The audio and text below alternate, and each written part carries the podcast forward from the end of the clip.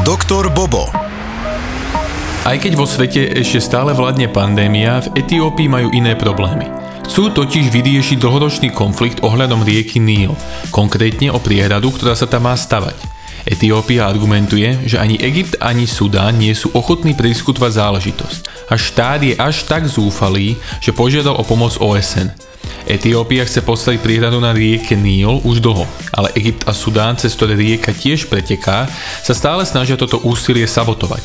Konflikt vyvrcholil ešte v roku 2016, keď Etiópia mala všetky potrebné povolenia, ale Egypt a Sudán trvali na tom, aby nadnárodné orgány zhodnotili, či je stavba nutná a vhodná. Egypt má obavy, že stavba ohrozí plynulý tok rieky, čo by nikomu neprospievalo. A preto chcú, aby Etiópia predložila finálne plány a aby sa spolu dohodli, čo sa ide stavať. Krajiny sa takto doťahujú už dlhé roky. OSM problém nevyrieši a ak sa náhodou krajiny dohodnú, tak už treba len dúfať, že prieradu postavia rýchlejšie ako my diálnicu do Košíc. Doktor Bobo. Finančná inštitúcia Barclays má problém. Jedná sa o ich nemorálne investície do väzenských komplexov. Barclays totiž nedávno ponúkla možnosť kúpiť podiel vo fonde, kde sa kapitál následne použije na výstavbu a obnovu väzníc. Nie každý investor bol o tomto priamo informovaný. Mnohým bolo len povedané, že tento fond je diverzifikovaný a tým pádom sa nedá presne povedať, na čo sa sústredí. Samo o sebe by to nebol problém. Finančné inštitúcie majú plné právo investovať podľa vlastného uváženia, lenže Barclays dva roky dozadu pri podobnej kauze vyhlásilo, že už nikdy nebude do takýchto projektov investovať, keďže si to tak neželajú ich klienti. Vyzerá to tak, že slub nedodržali a teraz za to platia vysokú cenu. Aby si nepoštvali ešte viac zákazníkov proti sebe, fond stiahli z trhu a peniaze budú vracať. Otázka znie, či nebudú investori týmto krokom ešte viac nahnevaní. Doktor Bobo. Británia má viac problémov s Brexitom ako sa zdalo. Momentálne najviac trpí umelecká branža. Po uvoľnených opatreniach mnohí hudobníci zistili, koľko papierovačiek im treba, aby si mohli usporiadať turné po Európe. Mnohí sú na tom finančne veľmi zle a behať po úradoch a čakať mesiace na všetky papiere je pre nich nepredstaviteľné. Niektorí hudobníci práve kvôli tomu museli svoje slúbené turné opäť posunúť. Najviac však trpia veľké filharmónie či orchestre. Tam je nutné pre každého individuálne vybovať povolenie a keď máte v orchestri 50 ľudí, tak to dá zabrať.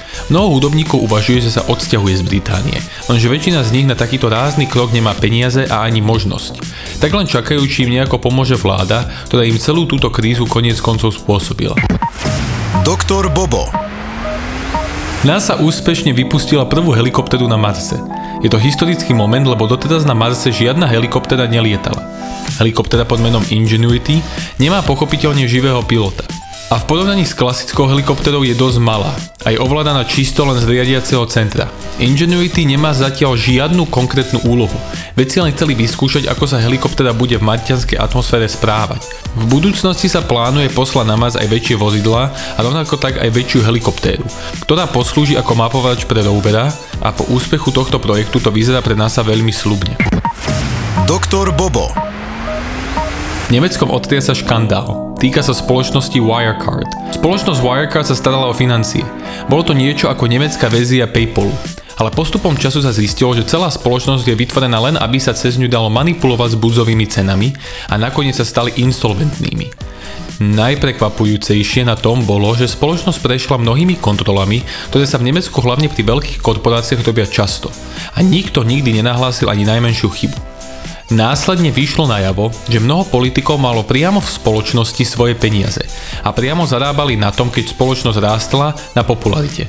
Zoznam politikov je tak rozsiahly, že sa na ňom objavila aj Merkelová, ktorá len pred nedávnom bola v Číne, kde mala príhovor o tom, ako by si prijala, aby Wirecard fungoval aj v Číne. Každý politik na listine bude predvolaný pre súd, aby svoje činy vysvetlil. Niektorí už podali demisie, niektorí odmietajú spojito so spoločnosťou a Merkelová, ktorá sa inak vyjadruje ku všetkému, sa k tejto situácii nevyjadrila vôbec. Doktor Bobo